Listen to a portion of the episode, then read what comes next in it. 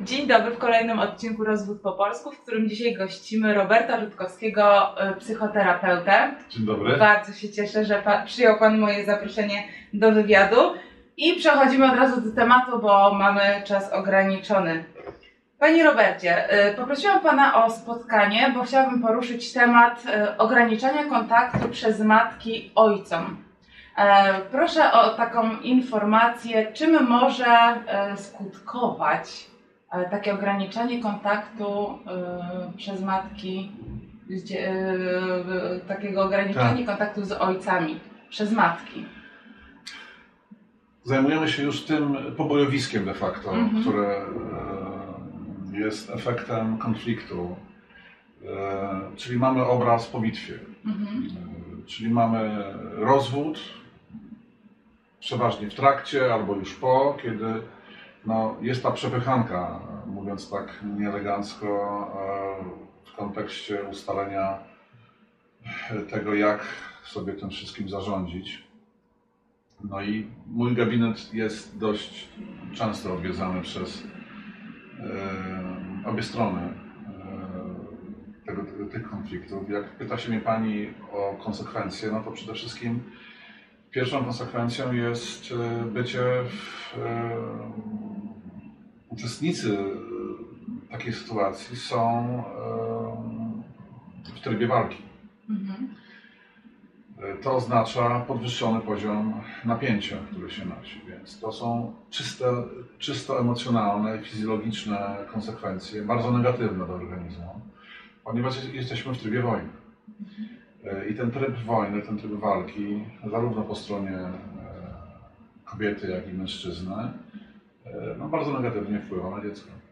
Jakie to może mieć przełożenie na nastoletnie życie tych dzieci, na dorosłe życie tych dzieci? Y, Żeby móc na to pytanie odpowiedzieć, y, to trzeba tak naprawdę zastanowić się, no jaką w ogóle rolę ma matka, i jaką rolę ma ojciec, ogóle jaką rolę mają rodzice dla takiego małego istnienia, które później staje się coraz większe i, i coraz więcej niesie ze sobą radości, ale też y, odpowiedzialności. Mm, Cofając się do samego początku, y, tej na początku, jak to bywa, no, pięknej historii, kiedy e, miłość, uczucie, uniesienie, namiętność, bez której nie ma e, potomstwa, e, owocują e, e, pojawieniem się nowego człowieka.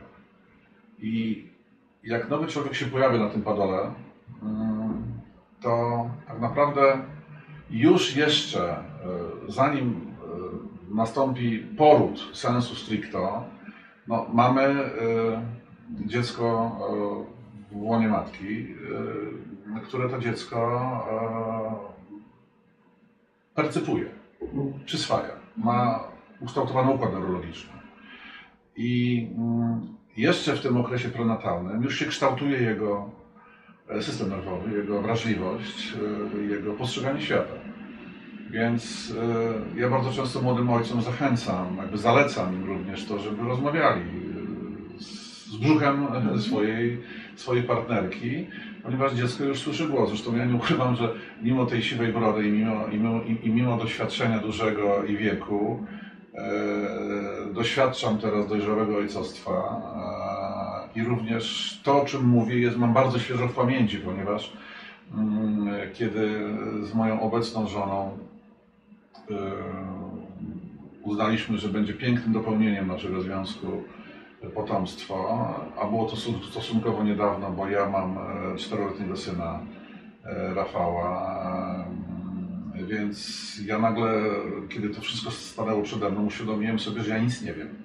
Wiem, że nic nie wiem, czyli już na szczęście bardzo dużo do mnie dotarło, ponieważ mimo zawodu, jaki wykonuję, mimo wykształcenia, jakie mam, do mnie dotarło, że ja tak naprawdę wszystko to, czego ja się uczyłem na studiach e, o dzieciach, to w ogóle gdzieś tam się zatarło i ja e, zostałem postawiony w sytuacji, że zapragnąłem sobie to wszystko przypomnieć. I naprawdę zawdzięczam bardzo wiele temu faktowi, ponieważ zostałem zmobilizowany do tego, żeby trochę sobie przypomnieć pewną teorię, ale również się zapoznać z tym, co w tej chwili wokół nas jest, jeśli chodzi o bardzo fajne dokonania w dziedzinie psychologii czy chociażby pedagogiki.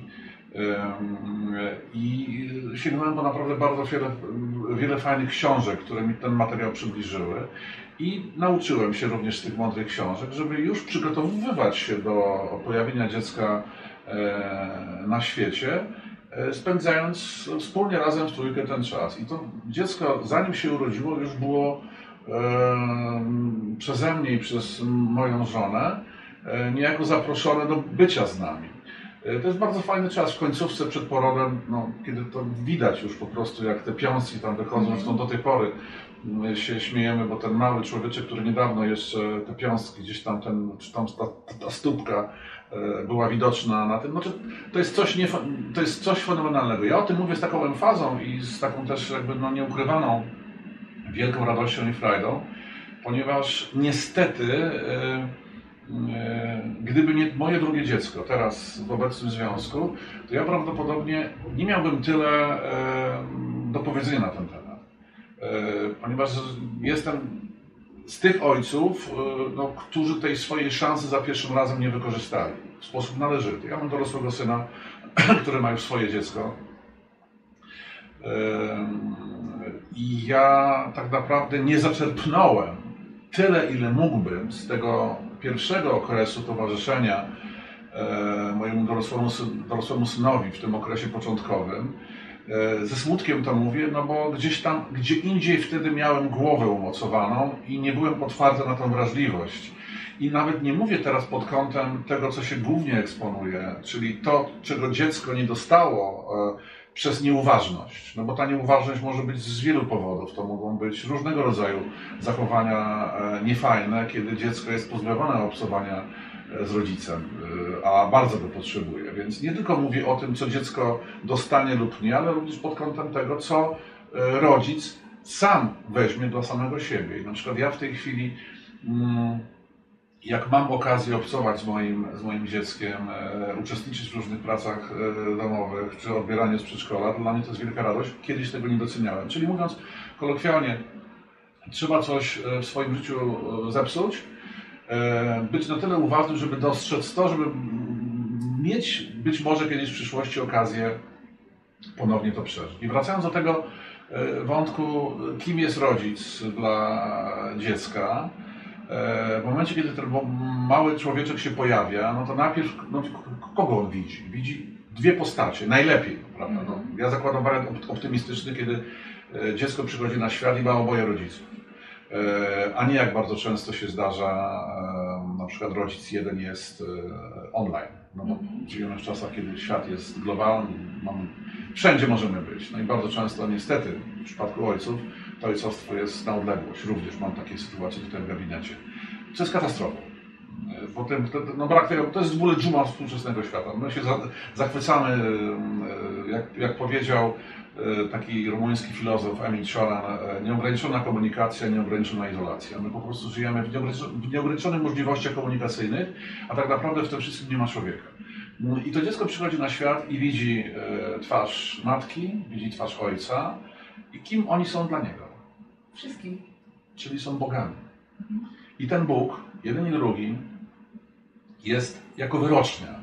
Wszystko to, co powie, jak powie, wszystko, co jak pokaże, jest zabsorbowane, zasysane przez e, mózg dziecka. Już w okresie prenatalnym dziecko wychwytuje na przykład napięcia między rodzicami, wychwytuje kłótnie. Więc e, no, to dziecko nie staje się nagle, wyskakuje przez e, układ rodny i dopiero wtedy staje się e, człowiekiem. Jest dużo, dużo wcześniej e, i absorbuje te wszystkie bodźce. Gdy przychodzi na świat, no, widzi dwoje najważniejszych ludzi na, na, na świecie dla siebie. Dwoje bogów, no, którzy potrafią no, kształtować, kształtują. Czy im się to podoba, czy nie. I w momencie, kiedy mm, następuje taki moment, kiedy jeden z tych bogów używa słów, na przykład do innego Boga, tego drugiego Boga, e, którego deprecjonują, mm, którego upokarzają, to w głowie dziecka powstaje potworny zamęt. Ponieważ kawałek, ka, część każdego z tych bogów jest w tym dziecku. I czy to się rodzicom podoba, czy nie, to to dziecko jest wspólne, ma część osobowości matki i część osobowości ojca. I jeżeli to dziecko będące konglomeratem, mm, fuzją y, biologiczną y, i taką emocjonalną obu tych struktur, w momencie, kiedy podważamy przy dziecku drugą e, stronę, e, dekonstruujemy tę część, która jest w tym dziecku. Więc przekładając to na taki prosty język, wyrządzamy wielką krzywdę dziecku, jeżeli poniżamy, upokarzamy i zabieramy temu dziecku fundament budowania poczucia własnej wartości. E, to nie jest tak, że dziecko a priori e, staje się mm, pełne destrukcji, jeżeli nastąpi rozstanie rodziców. Rozstanie rodziców oczywiście jest e, czymś niedobrym, w mojej ocenie zbyt łatwo się rozwodzimy. E, zbyt rzadko korzystamy z możliwości naprawienia. E, nie zapomnę sesji z moim klientem, który mm, siedział tutaj i płakał i mówił, że e, już wie, że jest po wszystkim. Podszedł do młodszej partnerki. Po czym okazało się, że nowość niekoniecznie jest wartością samą w sobie. Co jest oczywiście bardzo często u facetów podlewanych wiadrami testosteronu, taką kompulsją, że wydaje im się, że w ramionach nowej y, kochanki odnajdą y, również to szczęście. Natomiast no, bardzo ciężko jest budować nowe szczęście na gruzach nieszczęścia poprzedniej rodziny. To się może udać, nie musi się y, wcale udać. I ten mężczyzna po prostu płakał, bo okazało się, że trafił z deszczu pod rynne, ponieważ zabrakło mu cierpliwości, żeby popracować nad e, pewnymi niedociągnięciami. E, I w nowym związku okazało się, że jest e, dużo, dużo gorzej niż w poprzednim. Nie do odkręcenia. Zresztą ja nawet dzisiaj miałem sesję z mężczyzną, który analizował plan powrotu do swojej partnerki, z którą ma dziecko i e, na tyle jest to świadomy mężczyzna, że e, bardziej się zastanawiał, czy przypadkiem nie jest to zrobione pod kątem, żeby być bliżej dziecka. I powiedziałem mu, że jeżeli ma to zrobić tylko pod kątem dla dziecka, to niekoniecznie to dziecko uszczęśliwi, dlatego że jeżeli ma siebie skazywać na bycie z kobietą, której nie kocha, to tak naprawdę zaspokoi swoją potrzebę obcowania dzieckiem, ale unieszczęśliwi swoją partnerkę, E, i jednocześnie pośrednio unieszczęśliwi również swoje dziecko, dlatego że jest bardzo prosta zasada. Nieszczęśliwi rodzice nie są w stanie wychować szczęśliwych dzieci. Nie ma takiej możliwości. E, dziecko tkwiące w związku dwojga ludzi, którzy siebie nie lubią, e, nie nauczy się chociażby lubienia samego siebie, już nie mówię o kochaniu będzie bardzo ciężko takiemu dziecku. Ja zresztą większość pacjentów, których tutaj mam, to są ludzie, którzy nie zostali nauczeni elementarza. To są ludzie, którzy prowadzą wielkie firmy, którzy zarządzają wielkimi projektami, którzy mają wielkie sukcesy również w sporcie, są e, naprawdę bardzo często kochani i szanowani, a są kalekami emocjonalnymi. I jeżeli ja się pytam często na sesji, proszę mi opowiedzieć, o czym rozmawiano u Was przy stole, kiedy jedliście posiłki. Posiłki? Wspólne? Nie, u nas nie było wspólnych posiłków. E, u nas nie było stołu. I Pani, jakie jest pierwsze pytanie na sesji par? Czy w Waszym domu jest stół, przy którym jadacie wspólne posiłki? Nie ma. Żyjemy w czasach, w których żeśmy zwariowali, wie Pani? Mhm. Mamy przestrzeń taneczną w apartamentach, a nie ma miejsca, gdzie by postawić stół. Zapominamy w ogóle o tym, żeby celebrować takie wspólne chwile jak kiedyś e, mówiło się, że fajnie by było, żeby jeść każdy posiłek wspólnie, tak teraz już są nawet limity wyznaczane w internetach, jak się czyta, że przynajmniej jeden do dwóch w ciągu dnia, żeby, żeby wspólnie zjeść. Tak, tak. Celebracja. E, celebrować można naprawdę najbardziej banalne rzeczy, że to my trochę żeśmy poszli za bardzo w formę, e, a jest w tym wszystkim za mało treści. Czasami warto się cofnąć do elementarza, do podstaw, bo jedzenie jest no, czymś, co de facto powinniśmy robić i, ro, i robimy to, ale za mało nadajemy temu e, takiej treści związanej chociażby z tym, że no to nie jest wyłącznie e, skonsumowanie posiłku, ale też po to, żeby trochę pobyć razem wspólnie i porozmawiać. Bardzo często no, kierujemy się też lenistwem. No, na przykład nie chce nam się dziecka, sam tego akurat doświadczam, e, i, i, i ja, się, znaczy ja w ogóle nawet nie podejrzewałem, że to, że rozkoszuję się dojrzałym ojcostwem i że mam okazję e, przeżywać najcudowniejsze chwile w swoim życiu, e, z faktu, że nauczony błędami swoimi sprzed lat, mam okazję e, wziąć dla siebie, a niewiele czasu zostało, pomijając mój wiek, to również wiem, jak szybko dzieci stają się duże i każdy, kto ma dziecko, E, wie o czym mówię. Ja sobie z tego sprawy nie zdawałem, dopóki nie pojawił się ten mały człowiek. On ma już 4 lata, a niedawno jeszcze żeśmy śmiali się z tych stópek, nóżek e, na brzuchu mojej żony. E, a w tej chwili on ma już 4 lata, a jak ja patrzę na córki, sióstr mojej żony, to jest cała tam gromada tych, tych dziewczyn, które mają tam 10-12 lat, to ja już wiem jedno. Rafał ma 4 lata, mi zostały 6 lat tak. żeby się nacieszyć e, jego byciem koło mnie. Mhm.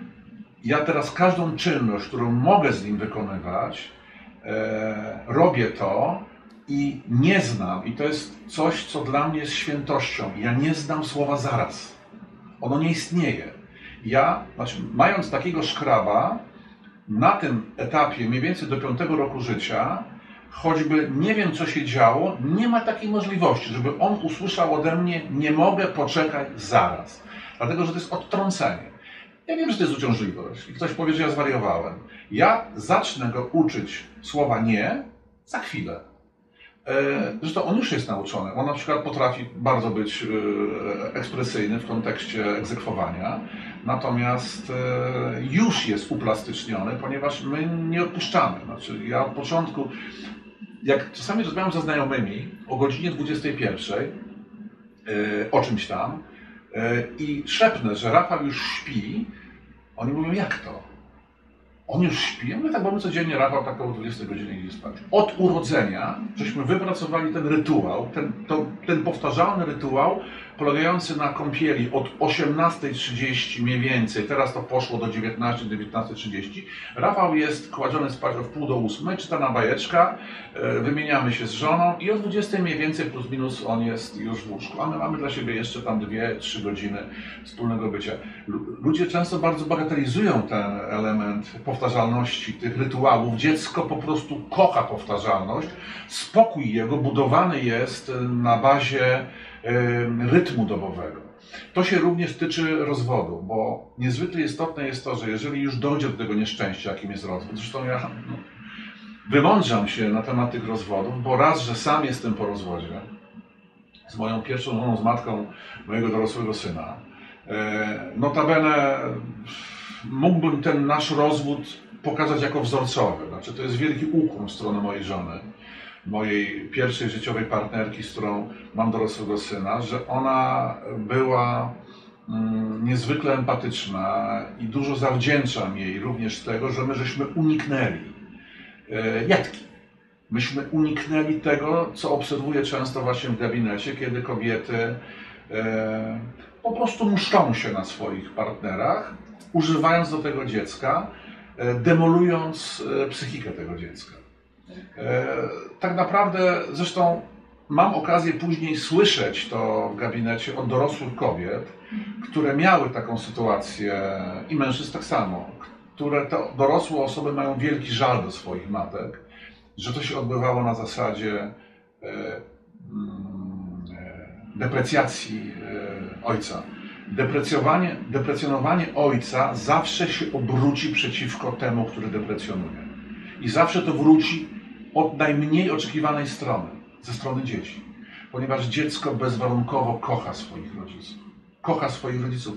Jeżeli matka mówi dziecku, że twój ojciec jest zły, jest podły, jest obrzydliwy, e, choćby to była prawda, to de facto kieruje te słowa również do tego dziecka, które nosi część tego ojca w sobie. Ja wiem, że to, są to mocne słowa. Ja nie jestem zwolennikiem za wszelką cenę, żeby y, trzymać ludzi w tyglu, w niewolnictwie. e, zmuszać ich dla dobra dziecka, bo to jest nieprawda, ponieważ dziecko, które tkwi w chorym układzie rodzinnym, gdzie jest po prostu podłość, jest nienawiść, jest przemoc, nie daj Boże, to dziecko zazna więcej szkód psychicznych niż yy, po rozstaniu się. No właśnie. E, wrócę do tego, że uśmiechałam się, kiedy Pan powiedział, że zostało Panu 6 lat, bo moja córka ma w tym momencie prawie 10 i to już jest ten moment. Doświadcza Pani tego. Tak, tak, gdzie już jest ta taka separacja. No co ty, mamo? tak, to jest. Więc jestem na bieżąco. Znaczy, cieszę się, że doświadczona mama to potwierdza, bo to jest taka moja obserwacja młodego ojca.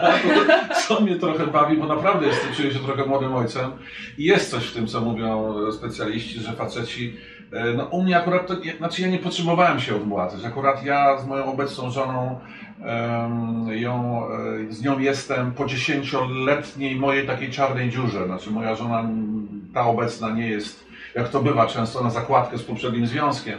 Po prostu ja po rozwodzie z moją pierwszą żoną miałem 10 lat e, całkowitego takiego wolnego życia bez, bez, bez sta, takiego stabilnego związku, bez takiego poważnego związku i dopiero moja obecna żona E, po jakimś tam czasie żeśmy stwierdzili, że chcemy mieć dziecko. I mam trochę doświadczenia w tej materii i ja tak naprawdę wiem, że to ja głównie tracę, gdybym nie chciał z tym dzieckiem obcować, bo dziecko sobie poradzi. Owszem, tam się większe czy mniejsze deficyty pojawiają, ale generalnie e, to ten dorosły głównie sobie szkodzi, nie wykorzystując okazji obcowania z dzieckiem. No właśnie, ja mam takie pytanie. Co to jest to dobro dziecka? Bo ja tu się śmieję. Wszyscy znamy regułkę, mhm. znaczy nie tak. Hasło reklamowe, dobro dziecka. Natomiast nikt nie zagłębia się, co tak naprawdę tym dobrem dziecka jest. I ja też nie jestem zwolennikiem ratowania na siłę, tylko wspierania odpowiedzialnych decyzji. I też uważam, że czasami lepiej się rozstać właśnie dla dobra dziecka, bo kiedy dziecko obserwuje ciągłe kłótnie, niesnaski między rodzicami, to jestem przekonana w 100%, że w dorosłym swoim życiu dzieci po prostu powielą ten schemat wyniesiony z domu i będą nam zarzucać to, że to my e, ich tak ukształtowaliśmy, że to oni teraz w swoich związkach zbierają żniwo e, tego, co wynieśli z domu. Więc jak rodzicom uświadomić to, żeby zwrócili uwagę na to rzeczywiste, prawdziwe dobro dziecka? Żeby nie być ze sobą tylko właśnie na, ten, e, na to hasło reklamowe. Sama obecność fizyczna obojga rodziców to jest dopiero faza wstępna. Bo rodzice nie są manekinami, nieruchomymi, funkcjonującymi w strukturze rodzinnej. Dziecko obserwuje ich w interakcji. Jeżeli stajemy się przedsiębiorstwem, e, stajemy się e, firmą e, o nazwie rodzina, no to wtedy ta logistyka nas determinuje i stajemy się tylko i wyłącznie projektem. Czyli komunikacja w takim projekcie ogranicza się do wymiany informacji o godzinie odbioru z przedszkola, o zrobieniu zakupów, czy tam ze szkoły, e, o zebraniu rodziców e, i tak tak. Dziecko widząc e, tylko i wyłącznie suche komunikaty, bez krzty uczucia, doświadczy tego, czego doświadczył tu siedzący mężczyzna, będący dzieckiem obojga rodziców, e, którzy się e, rozwodzili. To jest ciekawostka. Rozwodzili się. To jest też o tyle istotne, że to się nazywa w mojej branży, proszę wybaczyć słownictwo, e, skrypt rodzinny, a przepraszam za słowo pieprzone. Dlatego, że to często jest jakby podkreślanie, jak skrypt rodzinny działa, że to niestety ten schemat jest powielany, czy nam się to podoba, czy nie. E, bo naprawdę dzieci e, nie postępują tak, jak my im każemy. One postępują tak, jak my im pokażemy. Jeżeli między rodzicami nie ma komunikacji, to dziewczynka patrząca na matkę, która deprecjonuje swojego ojca, e, swojego męża, jej ojca, jeżeli mówi do niego w bardzo niemiły sposób, upokarza go czasami, a wielu mężczyzn dla świętego spokoju nie reaguje na to, po prostu no, doświadcza przemocy takiej stricte, stricte psychicznej, I to jest ten katalog przemocy domowej, bo wiele osób myśli o tym, że przemoc domowa to jest tylko okładanie się pięściami. No, przemoc jest przede wszystkim, ma wymiar również e, pozawerbalny. E, słowa naprawdę potrafią bardzo krzywdzić. E, są badania naukowe pokazujące, że można mieć identyczne konsekwencje negatywne,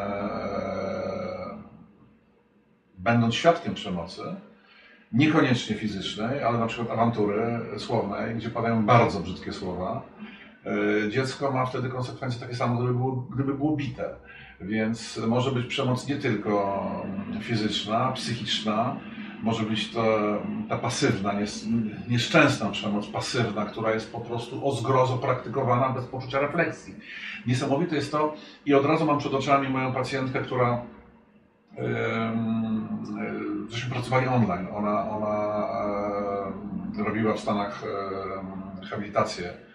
E, I nie zapomnę, jak e, kiedyś mi opowiedziała a propos swojego domu rodzinnego. Notabene oboje rodzice to byli nauczyciele. Ja też jestem z rodziny nauczycielskiej, moja mama była nauczycielką. Witam też. moja mama była nauczycielką, niestety mama zmarła dwa lata temu. Całe życie się jest nauczycielem, to jest niesamowite. E, I ten kawałek mi jest bardzo bliski. No, była taką nauczycielką naprawdę prawdziwą z krwi i kości. E, I tamta moja mm, pacjentka mi opowiadała o tym, że u niej w domu to była matka nauczycielka opresyjna, z tego rzutu nauczycieli, którzy e, no, byli ekonomami, byli strażnikami więziennymi swoich dzieci. I ona doświadczyła czegoś takiego, czego nawet nie rozumiała, czym jest, ponieważ jej matka, jeżeli ona przyniosła złą ocenę do domu, e, to jej matka obrażała się na nią i potrafiła się do niej nie odzywać, aż trudno sobie to jest wyobrazić, no. przez 3-4 tygodnie. To jest nieprawdopodobne. Zresztą z jakichś powodów ta kobieta do mnie trafiła ze zdruzgotanym poczuciem własnej wartości, zdemolowanym. To, to to był cud, że ona nie spatologizowała się. Znaczy to, że on, jej poszło w wiedzę, no bo ona naprawdę bardzo szybko zrobiła w Niemczech um, habilitację, e, zrobiła doktorat i później wyjechała do Stanów robić, e, robić habilitację. Osoba, której niesamowicie poszło w naukę. Znaczy po prostu postanowiła nauką zademonstrować światu swoją wartość. Więc ludzie doświadczający takich e, niegodziwości ze strony swoich rodziców niekoniecznie zostaną tak zwaną patologią ludźmi uzależnionymi i tak dalej. Bardzo często e, gwiazdy, celebryci, ludzie sukcesu e, wręcz e, stają się takimi, zabrzmi to absurdalnie, również przez tego typu historie ze swojego dzieciństwa. Tylko, że to jest naprawdę bardzo delikatna granica, czy pójdzie w lewo, czy pójdzie w prawo. Bo są naprawdę czynniki często niezauważalne, bardzo ulotne. E, kto delikatnie przestawi tą wajkę, że pójdę albo w lewo, E, w destrukcję, albo wręcz pójdę w prawo, żeby wykrzyczeć światu mm, e, swoją wartość przez właśnie udowadnianie tego przez sukcesy zawodowe, naukowe, jakieś tam jeszcze inne. No i świetnie tutaj Pan zrobił nakierowanie na kolejne pytanie, bo pomyślałam o szkole kiedy rodzice się rozwodzą i brak jest tego jednego rodzica, albo jest ten drugi rodzic, ale no jest konflikt między tak. rodzicami i dzieci zauważają ten konflikt, no to wiadomo, że będą wykorzystywać, który rodzic da więcej, który rodzic trochę sobie machnie ręką i zaczynają się problemy w szkole. Co mówić do rodziców, żeby oni sobie też to uświadomili, że dopóki oni nie będą ze sobą współpracować e, na polu szkoły, na polu spraw dotyczących dzieci, no to z tymi dziećmi właśnie będzie problem wychowawczy i może to się skończyć pójściem w tą niecelebrycką stronę, e, tylko w tą właśnie negatywną, patologiczną. Jak pada hasło szkoła, to, to ja trochę dostaję gęsiej skórki, dlatego że szkoła jest, szkoła jest jakby tematem naprawdę na, na zupełnie oddzielną rozmowę. Natomiast jakby, jakby koncentrujemy się, co zrobić, żeby ta szkoła nam nie ucierpiała. E, generalnie, żeby w ogóle życie jak nie ucierpiało każdej strony. E, będąc skrzywdzonym, będąc człowiekiem, który doświadczył podłości ze strony kłamcy, wiaromomcy, niegodziwca, e, bardzo często podłego, potrzeba zemsty jest destrukcją. To nie jest wymysł idealistyczny. Ja naprawdę jestem twardo siedzącym na pupie i twardo stojącym na nogach realistą. I po prostu powiem to wprost. Zemsta się nie opłaca. Dlatego, że ofiarą zemsty głównie pozostaje ten, który się próbuje mścić. E, nawet jeżeli mam rację. I w tak delikatnej materii, nawet jeżeli strona skrzywdzona chciałaby się mścić na swoim partnerze, a mają potomstwo, to natychmiast biec do gabinetu psychoterapeuty. Natychmiast. Bo ta pokusa, nawet ten, ten, ten cień, ten ślad e, luźnej myśli może niestety wejść w somatykę. Bo ludzie, którzy się mszczą, przestają żyć. Po prostu przestają żyć. Jak widzi Pani, koncentruje się na cierpieniu, którego doświadcza osoba, która chce się mścić. E, na chwileczkę odkładając wątek dziecka. Dziecko widząc mm, mszczącego się rodzica na drugim rodzicu e, doznaje rozerwania. Rozerwania emocjonalnego, które natychmiast no, przeradza się w autodestrukcję. Chociażby w samoagresję, w autoagresję. Bardzo często takie dzieci e, samookaleczają się. E, samookaleczanie jest formą totalnej bezsilności i krzyku, krzyku rozpaczy, zróbcie coś ze sobą, drodzy rodzice. Nigdy nie zapomnę, bo mój pacjent e, pokazał mi ślady po swoim samookaleczaniu właśnie rozwiedzionych rodziców, którzy mimo wielkiego poziomu edukacyjnego, ludzie bardzo wykształceni, no, zachowywali się jak bandziory na ulicy w tej bardzo takiej fazie rozwodowej trudnej, e, nie szanując siebie nawzajem, upokarzając siebie nawzajem. No i ten chłopak, no w tej chwili już dorosły mężczyzna, bo to przed kilku laty była ta historia, no skończył w ośrodku dla uzależnionej młodzieży, dla narkomanów, natomiast zanim tam trafił, no krzywdził siebie, okaleczając swoje ciało ostrymi przedmiotami. Ja teraz tak um, zapytam o to, jak matka, bo to zwykle matki ograniczają te kontakty ojcom.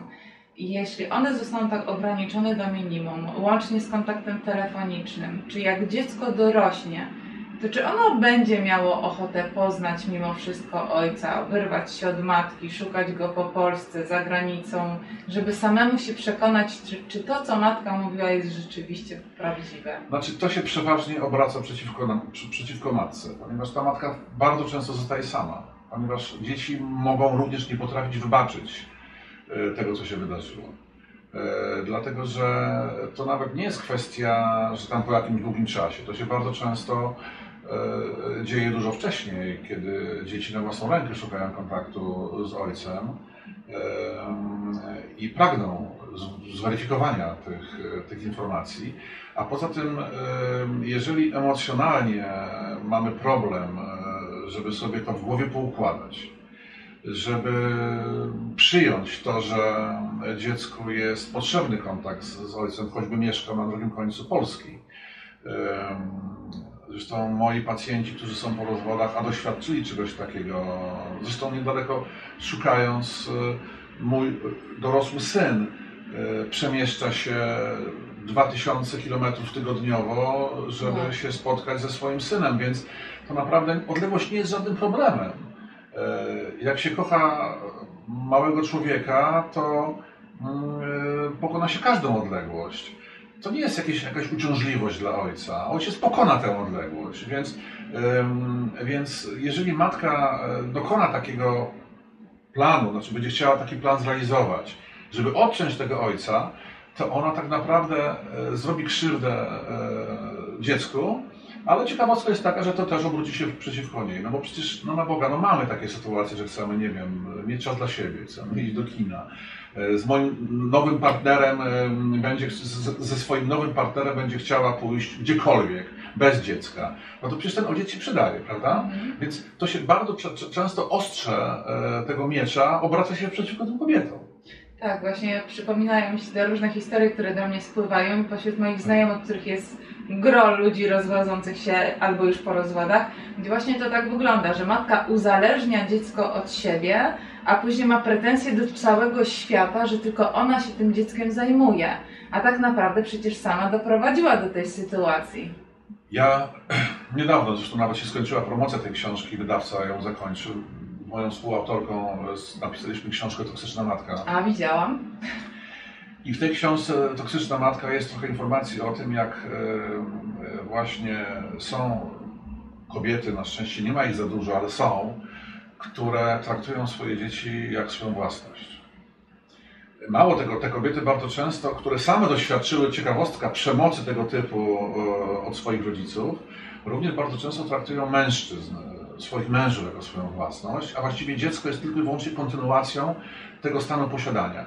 Nadopiekuńczość jest formą przemocy, trzeba to bardzo wyraźnie wyartykułować. I to, co często matki artykułują jako opiekę nad dzieckiem, jako troskę nad dzieckiem, jest fo- formą demolowania jego psychiki. Dziecko, które nie jest wystawione na doświadczanie, na pokonywanie porażek, na stykanie się z negatywnymi bodźcami na tym świecie, jest dzieckiem, które nawet jeżeli zostanie uch- uchronione przed tym, wejdzie w świat jako kompletny impotent y, emocjonalny, mm, mający nienawiść później do swoich rodziców, w tym wypadku do matki, która y, zamiast go chronić, zrobiła z niego człowieka nieprzygotowanego do życia. Y, My i tak nie uchronimy. Nie ma parasola tak skutecznego, żeby uchronił przed pornografią, żeby uchronił przed y, złymi ludźmi, y, przed substancjami psychoaktywnymi. To dziecko tak czy tak pozna podłych partnerów, y, niedobre substancje, y, toksycznych ludzi. Więc co zrobić, żeby to dziecko wyszło z tego obronną ręką? No, czy- Uczynić je kompetentnym. Dzieci kompetentne poradzą sobie same ze swoimi e, problemami. Bez obecności rodzica, który będzie stał i trzymał parasol. Trzymanie parasola powoduje to, że dziecko nie- doświadczając deszczu, e, w momencie, kiedy on tak czy wcześniej, czy później nastąpi, e, przeżyje szok, który bardzo często odbija się trwale na psychice. Ja mam teraz takie pytanko na podsumowanie. Jaka rada dla ojców, e, żeby, może nie rada, albo rada. Co, w jaki sposób ojcowie powinni rozmawiać z matkami, żeby do nich dotrzeć, jakie to jest ważne, żeby dzieci miały kontakt zarówno z, jedną z jednym rodzicem i z drugim rodzicem? To pierwsze pytanie. A drugie, co powiedzieć matkom dzisiaj, żeby one zaczęły właśnie spoglądać na sytuację swojego konfliktu z mężem e, nie przez pryzmat dziecka, żeby to dziecko wyizolować jak najbardziej się da e, z tego konfliktu. Właściwie w tych pytaniach jest zawarta już odpowiedź, dlatego że w każdym z, tych, w, każdym z tym pytaniu jest użyte słowa, jest użyte słowo, e, co powiedzieć, czyli rozmawiać. Znaczy, bo, bo też bywa tak, że ludzie nie rozmawiają. Jezu, ja mam problem, że my w ogóle nie potrafimy rozmawiać. Znaczy też jakby nie, no, znowuż nie zostaliśmy nauczeni. Tak. To, to jest też jakby temat bardzo głęboki. My, my, my w domach, no, no bo w domach się nie rozmawia. Jeżeli jest posiłek, a ten posiłek, który pojawił się, on się jakby też na koniec tutaj teraz e, znów jest z nami, e, no bo przy posiłku, naprawdę fajny posiłek, e, gdzie jedzenie jest pretekstem, polega na tym, że po prostu sobie gaworzymy, rozmawiamy. No, od początku, z czego jestem de facto dumny, bo naprawdę pokusa była wielka, żeby odpuścić, e, kiedy 3 czy 4-latek chce oglądać e, bajeczkę przy posiłku. No więc mamy teraz taką oto sytuację, aż naprawdę jestem dumny, mówię to z wielką dumą. Nasz czteroletni synek, w momencie kiedy jest wołany do stołu, sam potrafi tego pilota wziąć do ręki i bez proszenia wyłączyć bajkę. To naprawdę jest umiejętność, która, która jest niesamowita. Oczywiście, żeby była jasność, nie zawsze to jest takie proste, bo czasami trzeba em, użyć odrobiny perswazji, poprosić, krótko mówiąc, e, przekierować uwagę na przykład na to, co czeka na stole. To się zawsze sprawdza, dzieci są bardzo proste w obsłudze, wbrew temu, co by można było sądzić, pod warunkiem, że my jesteśmy stabilni. Ale wracając jakby do e, tego pytania, rozmowa. Jeżeli my nie rozmawiamy, to to nie będzie rozwiązania problemu. E, Co by można było powiedzieć mężczyznom? Przede wszystkim to, żeby spróbowali też jakby zrozumieć, bez względu na powód tego rozstania, że kobiecie runął świat że kobiecie runął świat i że mężczyzna, który jest po rozwodzie, po rozstaniu, naprawdę ma dużo większą, e, du, dużo bardziej komfortową sytuację, dużo większą swobodę e, e, kierowania jakby swoim życiem, że kobiety bardzo często wpadają w agresję, również z powodu paniki. Że to bardzo często jest panika. I żeby nie traktować tej kobiety jako wroga, ponieważ rodzicami będziecie do końca życia. E, możecie nie być wspólnymi partnerami, nie, nawet nie musicie się przyjaźnić. Oczywiście to jest kolejny slogan, który się pojawia, przyjaźń po rozwodzie. Na Boga, dajmy sobie naprawdę trochę spokoju z, z tą przyjaźnią po rozwodzie, bo to się nie udaje. Znaczy, oczywiście jest idealistyczna forma patchworkowa, ale naprawdę ja jestem zwolennikiem, żeby trochę ochłonąć, wziąć zimny prysznic, e, odczekać kilka lat i naprawdę przyjaciół można znaleźć poza tymi dawnymi relacjami. Nie trzeba wcale zostać przyjaciółmi, żeby umiejętnie zarządzać logistycznie e, kontaktem z dzieckiem i tak dalej, i tak dalej. Natomiast tak bym powiedział do tych ojców, żeby zobaczyli po tamtej stronie nie tylko Megierę, Jędzę, czarownicę, która mi dokucza, tylko naprawdę pogubioną, bardzo często spanikowaną e, Zblokowaną. zblokowaną niesamowicie, przestraszoną de facto tymi okolicznościami, którą też trzeba zrozumieć. I pamiętać trzeba o tym, że w życiu jest pewien dylemat, pewien wybór. W życiu trzeba być skutecznym, a nie emocjonalnym. Emocjonalność zostawmy sobie na sesje terapeutyczne, na sport, a nie na pewno przy załatwianiu, a na pewno nie przy załatwianiu konfliktów. Jeśli chodzi o kobiety, to mm, e, jest to dużo trudniejsze, szczególnie gdy zostały skrzywdzone, ponieważ e, cały proces wybaczania jest niezwykle skomplikowany i trudny e, i nie trzeba wybaczyć, żeby się dogadać. To jest niezwykle ważne w, tym momencie, kiedy chodzi o ten początek, kiedy chodzi o rozpoczęcie e, stabilnego, normalnego funkcjonowania, minimaliz, mini, minimalizującego dziecku negatywnego odczuwania rozstania rodziców.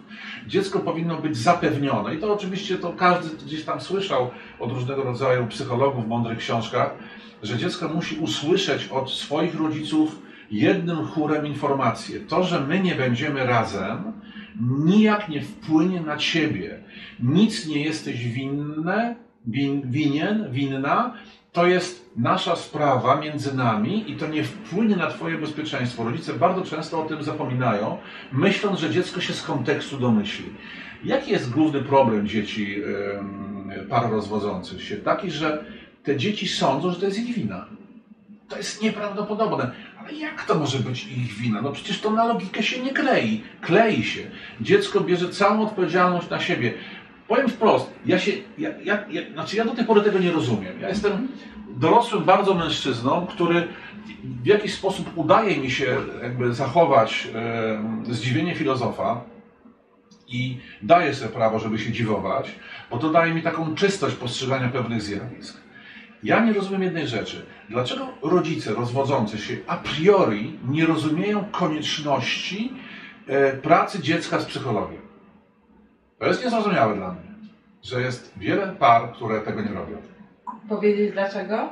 Bo rodzice się za bardzo skupiają na tym, co jest między nimi. I jakby dziecko to jest tylko przyszykowane do tego, żeby go użyć jako taką, e, brzydko to powiem, Ojej, uciekło mi słowo. Żeby użyć go jako amunicja w tej walce. Amunicja, tak, amunicja. Ale nie jest brane pod uwagę, że ono potrzebuje wsparcia i terapii. Po obu stronach, po obu stronach jest, to, znaczy może być, totalny egoizm.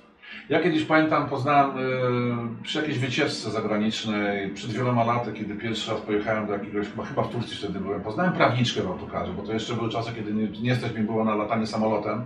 Takie były czasy kiedyś.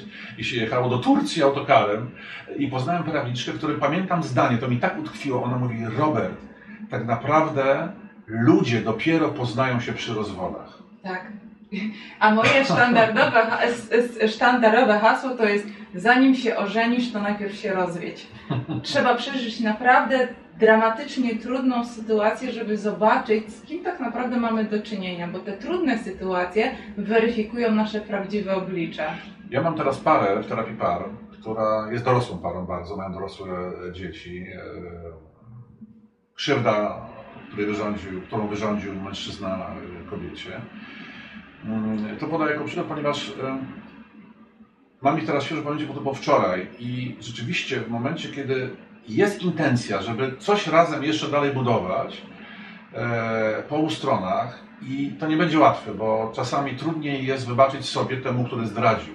To jest też coś, co, o czym warto pamiętać, bo myślę, że czasem bardzo skupiamy mocno na tej krzywdzie osoby y, zdradzonej, a zapominamy o tym, że często sprawca ma duży problem, żeby wybaczyć sobie tę podłość, która się przytrafiła, kiedy ją sobie oczywiście uświadomi.